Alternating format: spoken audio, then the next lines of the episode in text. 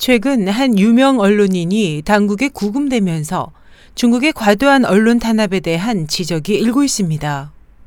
현지 시간 18일 홍콩 사우스차이나 모닝포스트와 제신망 등에 따르면 최근 중국 남방 도시보의 류웨이 심층보도부 부편집장이 국가기밀 불법 취득 혐의로 당국에 구금됐습니다.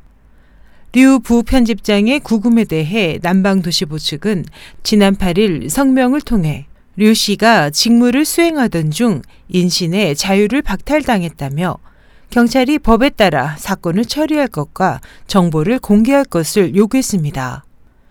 남방도시보와 일부 언론은 이번 구금이 류 씨가 자칭 기공치료사 왕린과 유명 인사들 간 친분을 공개한 보도를 한 것과 관계 있을 것으로 추론하고 있습니다.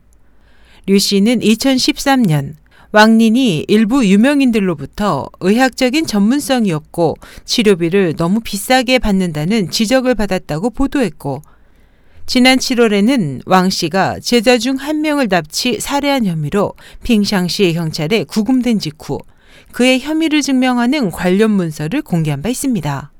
하지만 해당 문서는 왕린의 전 부인이 한 경찰로부터 구입해 류 씨에게 전달한 것이 알려지면서 왕린의 전 부인과 서류를 빼돌린 경찰은 지난 9월 국가기밀 불법 취득 혐의로 연행됐습니다.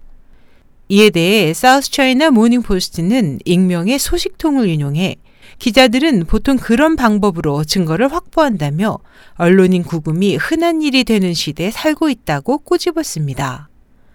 차오무 베이징 외국어대 국제 커뮤니케이션 연구센터 주임은 류 씨의 구금 소식에 언론인과 학자들 모두 매우 놀랐다며 지난 7월부터 진행된 인권 변호사 등에 대한 당국의 대대적인 단속으로 200여 명이 구금되거나 실종되는 등 당국이 최근 인권 변호사들에 대한 단속을 강화하는 것에 이어 대대적인 언론인 단속을 시작하는 것이 아니냐는 우려가 나오고 있다고 지적했습니다.